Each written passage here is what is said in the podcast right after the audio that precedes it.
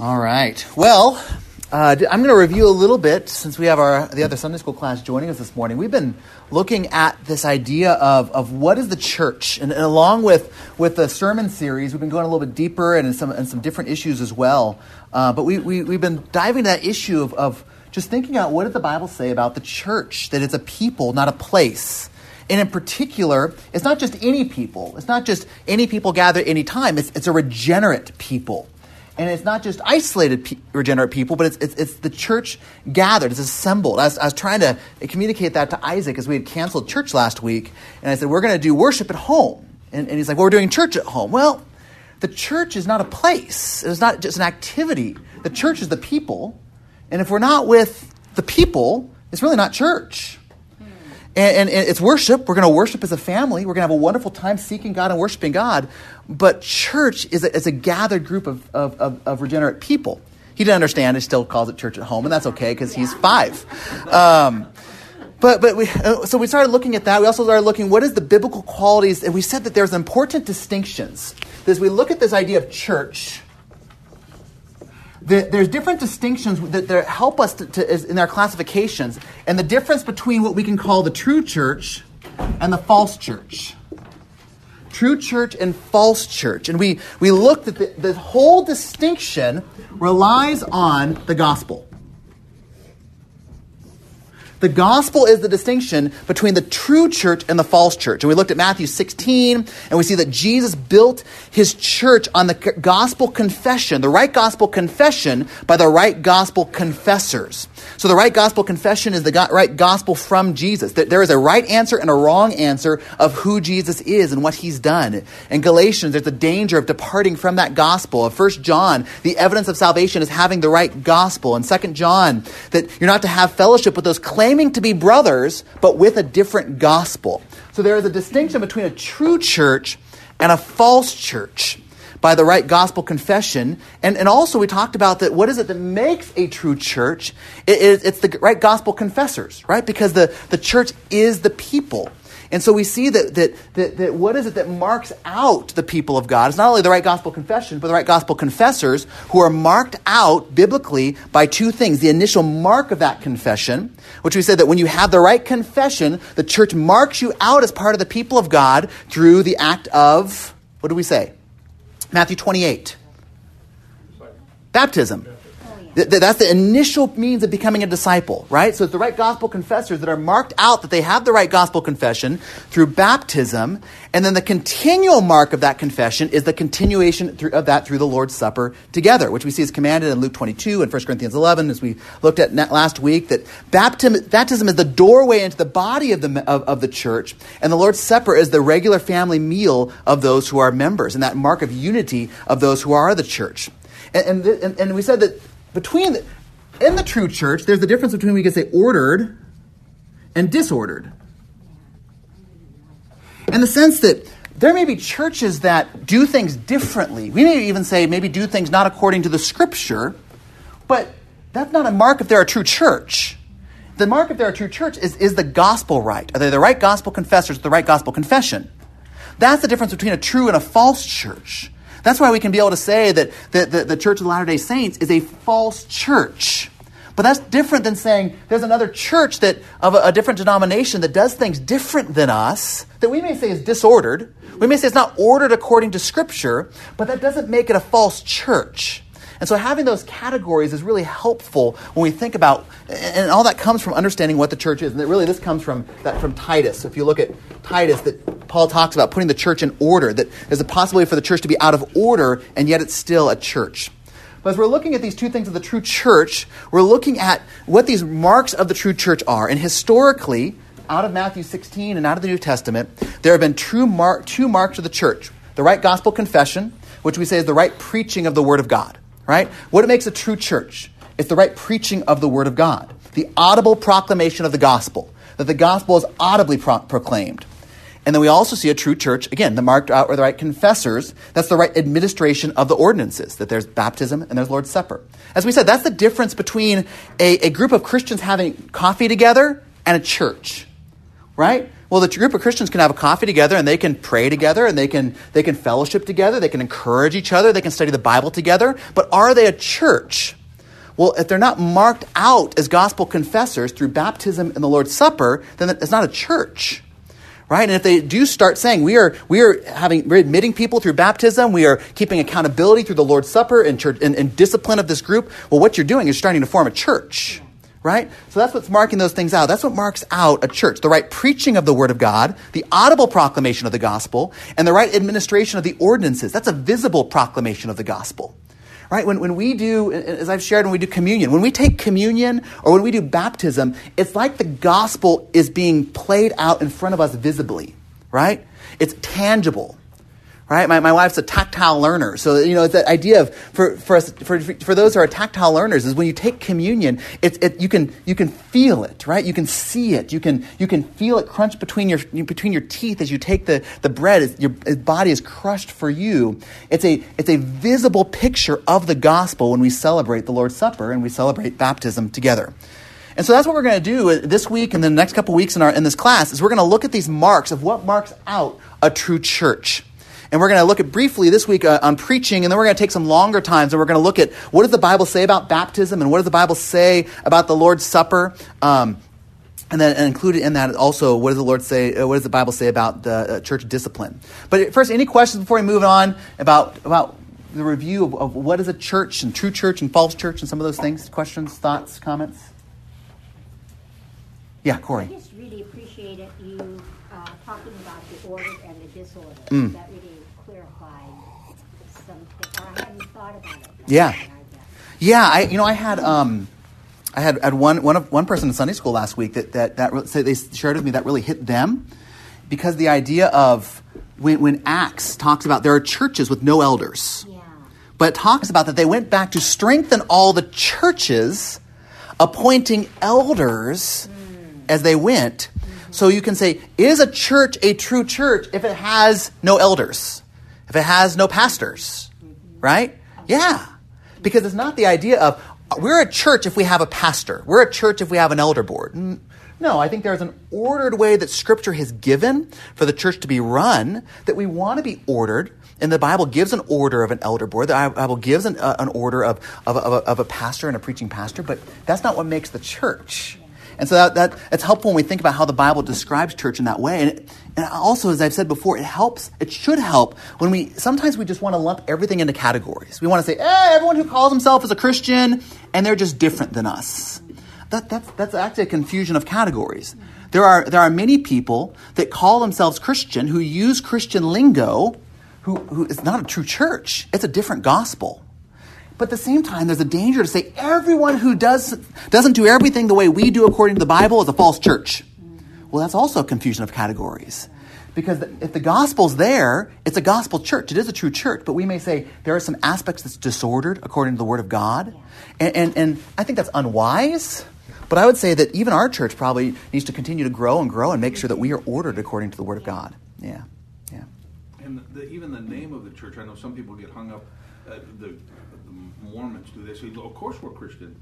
Christ's name is in our church, which uh, you know, Christ's name wasn't in the, the churches that, that, that Paul set up. And yeah. wasn't the original church called the Way? That, that's what they. That's how they were originally described. described yeah. yeah, yeah, yeah. But it, it uh, it's interesting how that uh, that's not a label. Yeah. By putting Christ in the name of your church doesn't just like standing yeah. in a garage doesn't make you a car. Yeah. yeah. Oh, come on.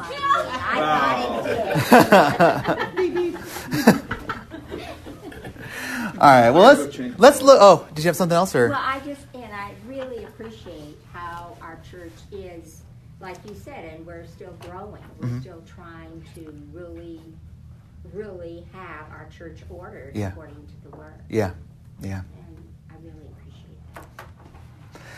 Let's look here, though, at the first mark. The first mark of the true church, that right gospel confession, is really found in, in historically has been called the right preaching of the Word of God. This really comes from the Reformation, is really when this was re kind of rediscovered. I wouldn't say it, it was it was dis- invented there, but you look at the idea of the Reformation had to start asking the question: is what what makes a true church? What's the difference between a true church and a false church? And who are the other common churches? And one of the things that made that mark of, of, of, a, of a true church was do they have the right gospel and is there the right preaching of the Word of God? And I'll be honest, I was tempted to skip right past this and go, let's get to into baptism. There's so many issues about baptism, and let's talk about infant baptism and adult, you know, and, and believers' baptism, and let's talk about all these difficult issues that deal with baptism.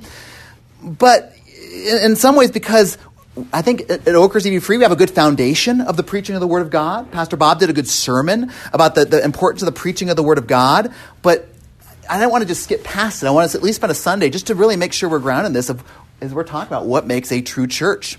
And so I want to give a brief review because it, it, it just reminded that it is the preaching of the Word of God that makes us the church. As we're going to see, it is God's Word that gives life. It is God's Word that builds His church.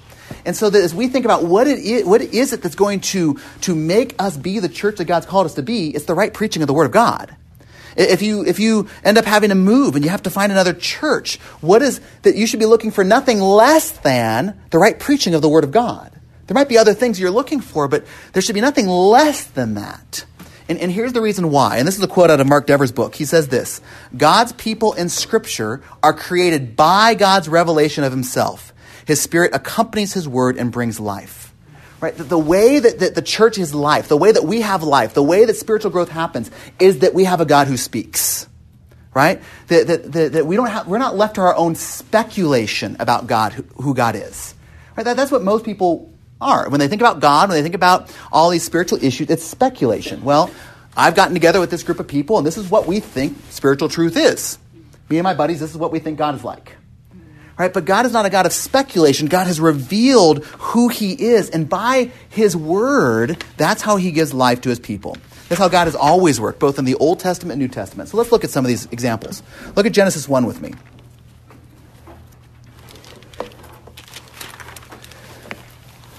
Easy to find. As I always told the youth group, if you open, if you go any farther left in your Bible, you fall out the front.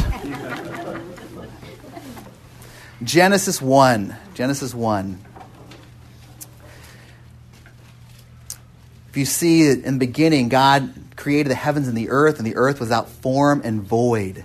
And darkness was over the face of the deep, and the Spirit of God was hovering over the face of the waters. And God said, Let there be light, and there was light. Right?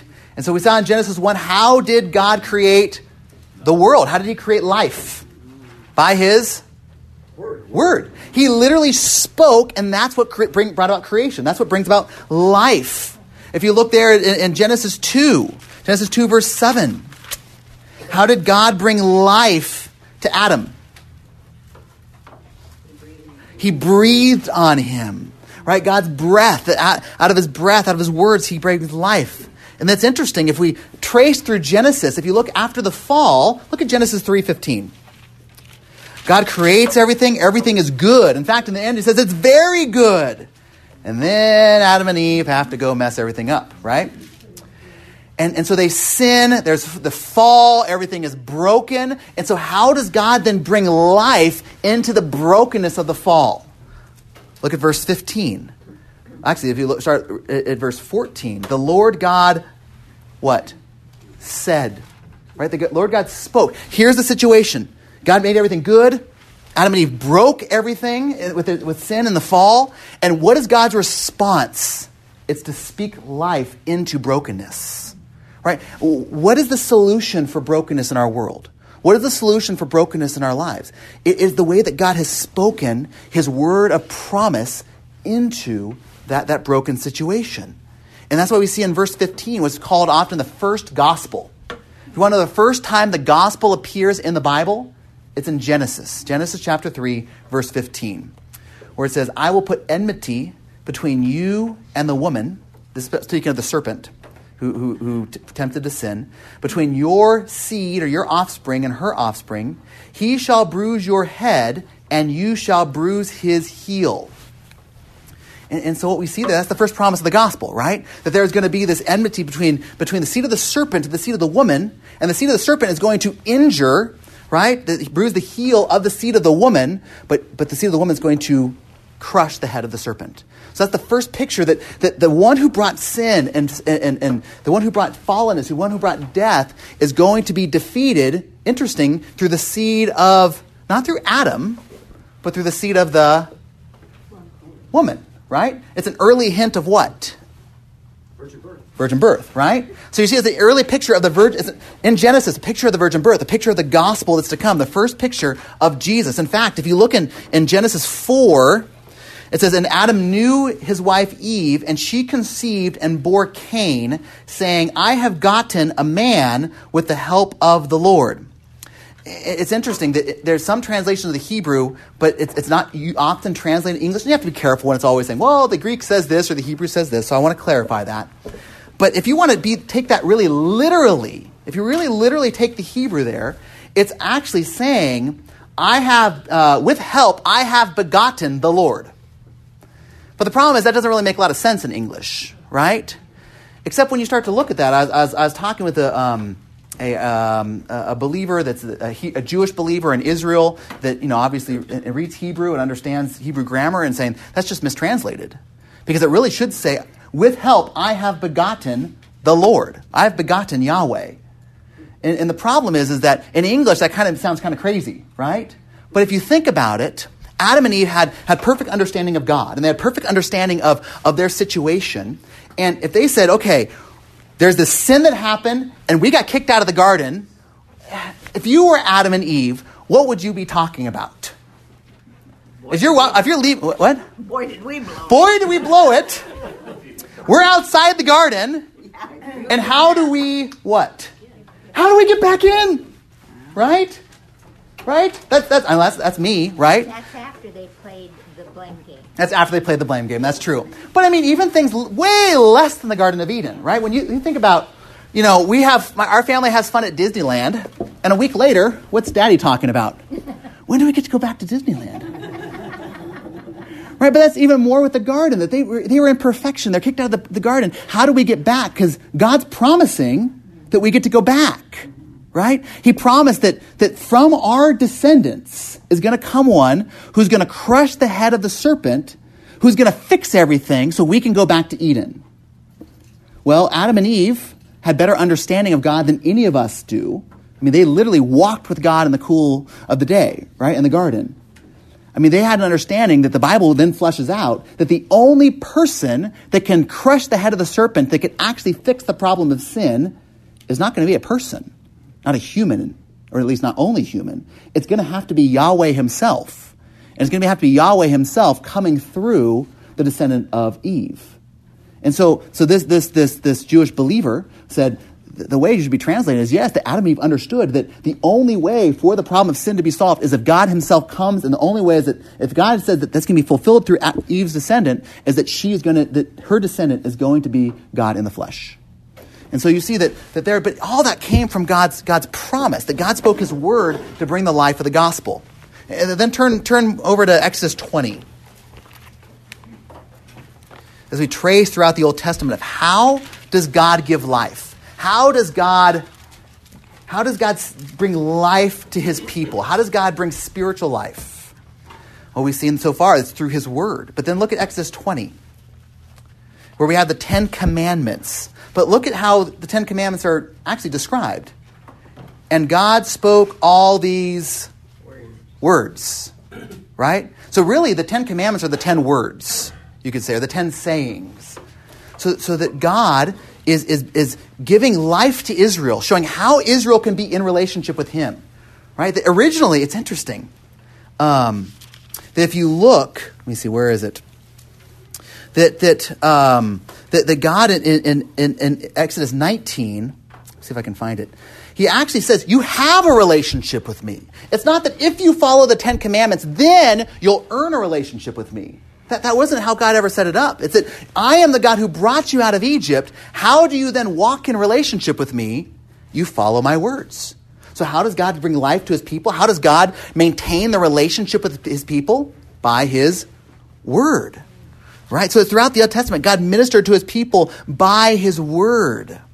And then throughout the, the Old Testament, the, the word through the prophets and the teachers, it's always, Thus saith the Lord. I don't speak for myself, I am speaking for the Lord. I, I was talking with Don um, at the Super Bowl, par- Super Bowl party that, you know, I, I'm reading through the Apocrypha or the Deuterocanonical or the, the, the extra books of the Old Testament that the Roman Catholic Bible have or the, the, the Greek Orthodox Bible have that our Old Testament does not have. Um, and I asked Don if he ever read through them because some of them are kind of just bizarre. Just bizarre. And, and it's the first time I've actually really sat down to really read some of these things. And, um, and there's a reason we don't have them in our Bible. And, and the biggest reason is if they're not part of Jesus' Bible, when he said, This is the Word of God, well, if it's not good enough for Jesus, it's not good enough for me. Um, but what's even more, it's interesting, in Maccabees, it talks about how they, they couldn't decide what to do with the, um, with, with the, the, the desecrated holy objects because there was no prophet. There was no one to speak for God. And because there was no one to speak for God, they had no direction.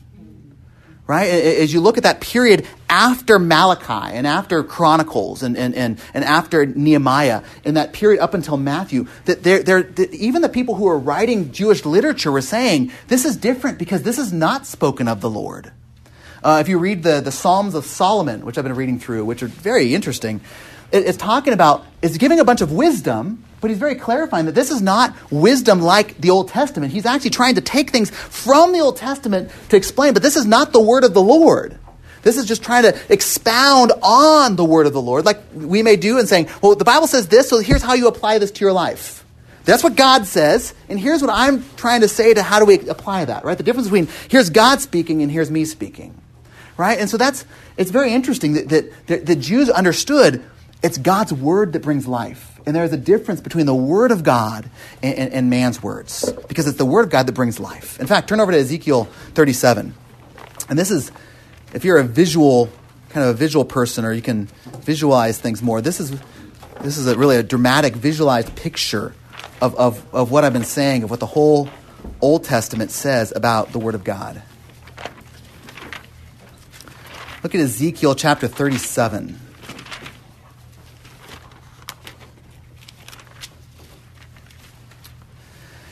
Ezekiel chapter 37. I'm going to read verses 1 through 3. Where Ezekiel says, In the hand of Yahweh, or the Lord, when it's a capital L, capital O, capital R, capital D, that's the name of God, Yahweh, was upon me. And he brought me out in the spirit of, the, of Yahweh and set me down in the middle of the valley. It was full of bones. And he led me among them. And behold, there were very many on the surface of the valley. And behold, they were very dry. And he said to me, Son of man, can these bones live? And I answered, Oh, Lord Yahweh, you know. So, so what's the context here? It's not just, oh, picture of bones, right? What's happening in Ezekiel? Where is Ezekiel during this point? You want to know? He's with the exiles. So Israel's exiled. It's almost like Israel died. The dead bones, the people of Israel. Yes. So the dead bones, it's like that the God, it's like the, the people of Israel have died, right? They've been cut off from the temple. The temple's been destroyed. The people of God are away from the land. They've been scattered amongst Babylon. And it's almost like the, the, the nation of Israel has been decimated, and they're just pictured as, as, as an army that's been so devastated that only the bones of those army remains. Can, can you picture? That's what Ezekiel's picturing here. Just picturing this valley that there's this huge war, and this army got whooped so bad that all you can see is their bones laying everywhere. That's how Israel's pictured here. And the, huh? And they're very dry. And they're very dry. Yeah. I mean, it didn't, it didn't just happen. Yeah, and, and there's no one left because they just they just laid there. Then look at then look how it continues. Verse 4. And he said to me, Prophesy over these bones, and say to them, O dry bones, hear the word of Yahweh. Thus says the Lord Yahweh to these bones Behold, I will cause breath to enter you, and you shall live. So, what does God tell Ezekiel to do? To speak. Right? What is going to bring about these, this, this new life, this new creation to these dead bones? Words. God's words. Thank you, Sherry. Yes, important clarification. Yeah, that's, that's a good piece. That's that's an important one. It's not just I'm just going to go speak, but when God speaks, He brings life. He brings new creation. I mean, just just picture what's actually being said. God's saying, uh, "Go over there and, and preach to the bones." Right? That's the idea of prophesying, right? They're going to preach, they're going to, he's going to be prophesying and speak the word of God. Go over and give a sermon to the bones. Well, let's look at the results. Look at verse 6 and I will and I will lay sinews uh, uh, upon you. Oh, sorry, uh, verse yeah. And I will lay sinews upon you and cause flesh to come upon you and cover you with skin and put breath in you so that you will live and you'll know that I am Yahweh. So I prophesied as I was commanded, and as I prophesied, there was a sound, and behold, a rattling. And the bones came together, bone to its bone. And I looked, and behold, there were sinews on them, and the flesh had come upon them, and the skin had covered them. And there was no breath, but there was no breath in them. And he said to me, Prophesy to the breath. So that brings about the bones, but how do they have breath? Prophesy to the breath. Prophesy, Son of Man. And say to the breath, Thus says the Lord Yahweh. Come from the four winds, O breath, and breathe on these slain, so that they may live. So I prophesied as he commanded me, and the breath came into them, and they lived and stood on their feet, an exceedingly great army. This is, this is a dramatically acted out picture here of what God has been doing throughout the whole Old Testament. How does God give spiritual life to his people? By speaking through his words. And in particular, that it's not just like Genesis of him directly through his words, but as God has revealed himself and that revelation is declared to his people. Right? That's what preaching is. That, that, that's why preaching is the foundation of the Word of God. That's why our church is going to live and stand or fall, partly, in, in large part, based on the preaching of God's Word. Right? That, that God's Word brings life.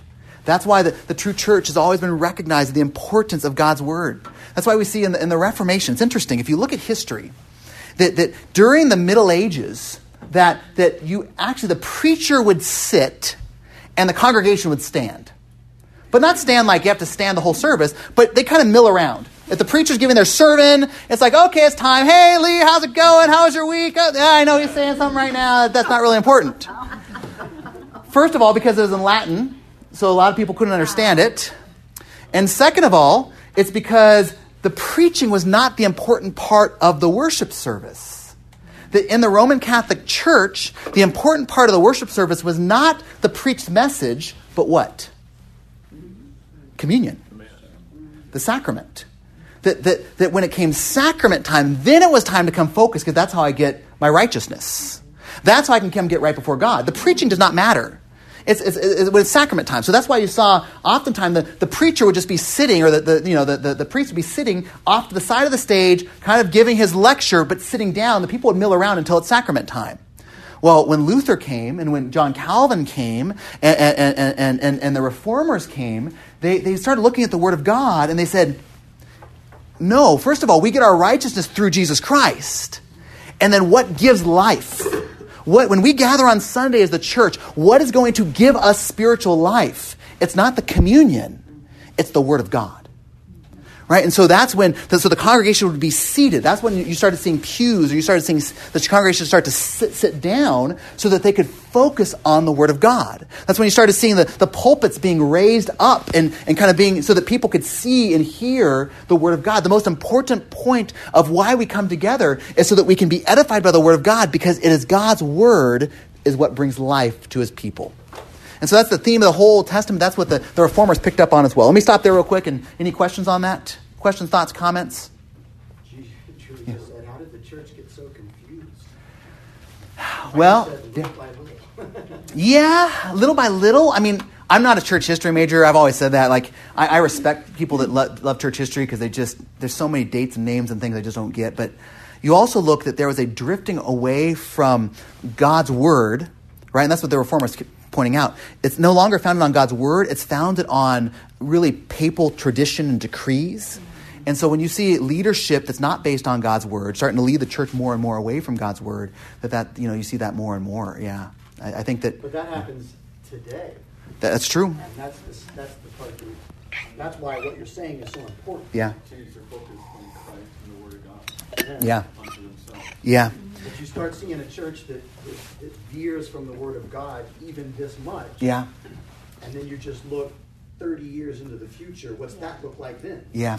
And you also look at what is going to what's going to bring about correction, right? right? When we start, when we start to veer, because we all do, because because what's called the noetic effect, that even if we have the Holy Spirit in us, our minds are still affected by the fall. None of us are saying, "Yeah, God gave us the Holy Spirit, and now our minds we don't have any effect of the fall at all."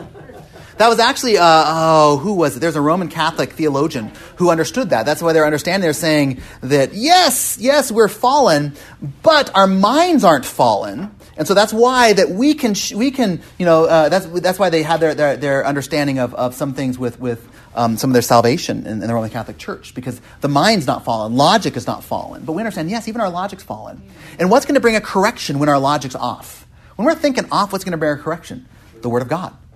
That's the only thing that brings correction. So if you don't have the Word of God, if a church does not center on the Word of God, that's what's going to, it's not going to have the correction that's needed. It's not going to have the rebuke that's needed. It's not going to have the admonition that's needed. It's not going to have the, the life that's needed to, to, to, to, be, to get right again.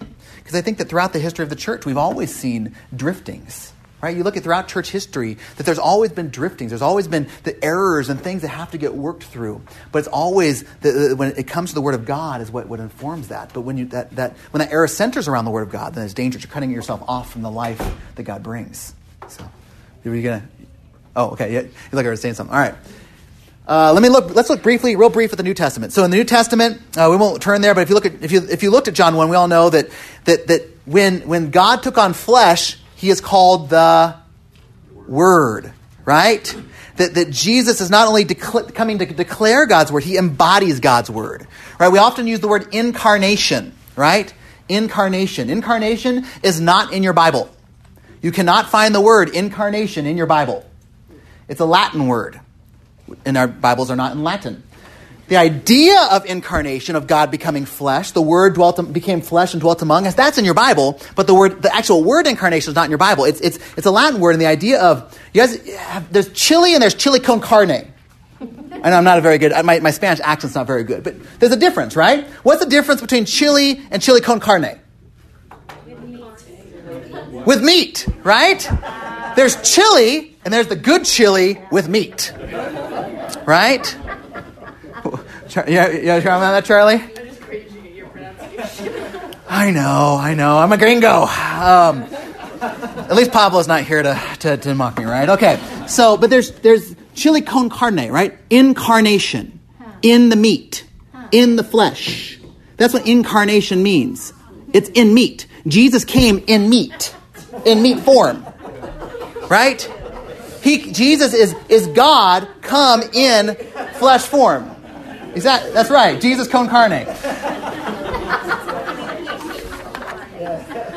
but but we see that that's that the God's word now is not only spoken by Jesus, it's literally embodied by Jesus. So that everything that Jesus says and everything that Jesus does is the way that God speaks to us. Right? That's what we see throughout the New Testament. Matthew, Mark, Luke, and John. That's what we see Hebrews saying in these last days, God has spoken to us through his Son. And then look over real quick at Romans 10 and we'll, we'll this will be our last verse, and then we'll, we'll wrap it up. Romans 10. And we see that, that, that this is still how God works today. God brings spiritual life by speaking, by speaking through His Word, and more particularly by His people, His messengers, speaking His words through, uh, through, through the preaching and the declaration of His Word. Um, Romans chapter 10, I'll start in verse 14. How then will they call on him who they have not believed? And how will they believe in him of whom they have never heard? And how are they to hear without someone preaching? And how are they to preach unless they are sent? As it is written, How beautiful are the feet of those who preach good news. But they have not all obeyed the gospel. For Isaiah says, Lord, who has believed what has, he has heard from us? So faith comes from hearing, and hearing through the word of Christ. So that's the point. What brings life and growth to God's church? It's through God's word. It's God's spirit working through God's word. That's what brings life to God's people. And, and so, so here's some implications. It, it, that means that one of the marks of the church, it means it's built upon the right preaching of God's word.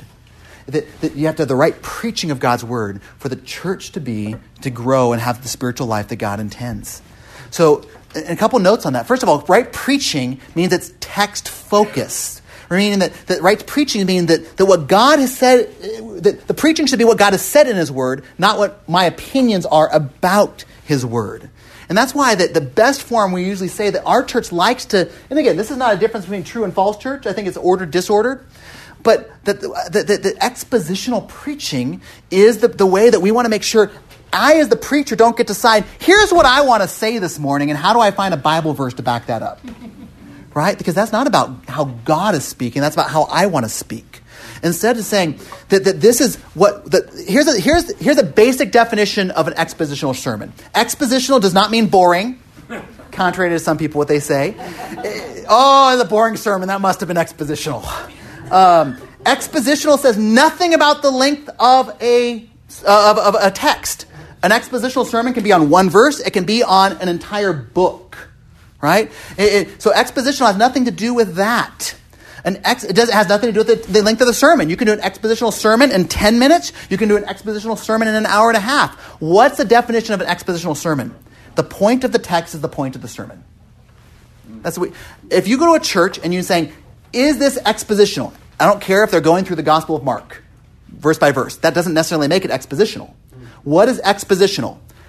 The point that God has here is the point that I'm making here. That's expositional. That's what you want to see. That's what we want to see as a church. The point of the text is the point of the sermon.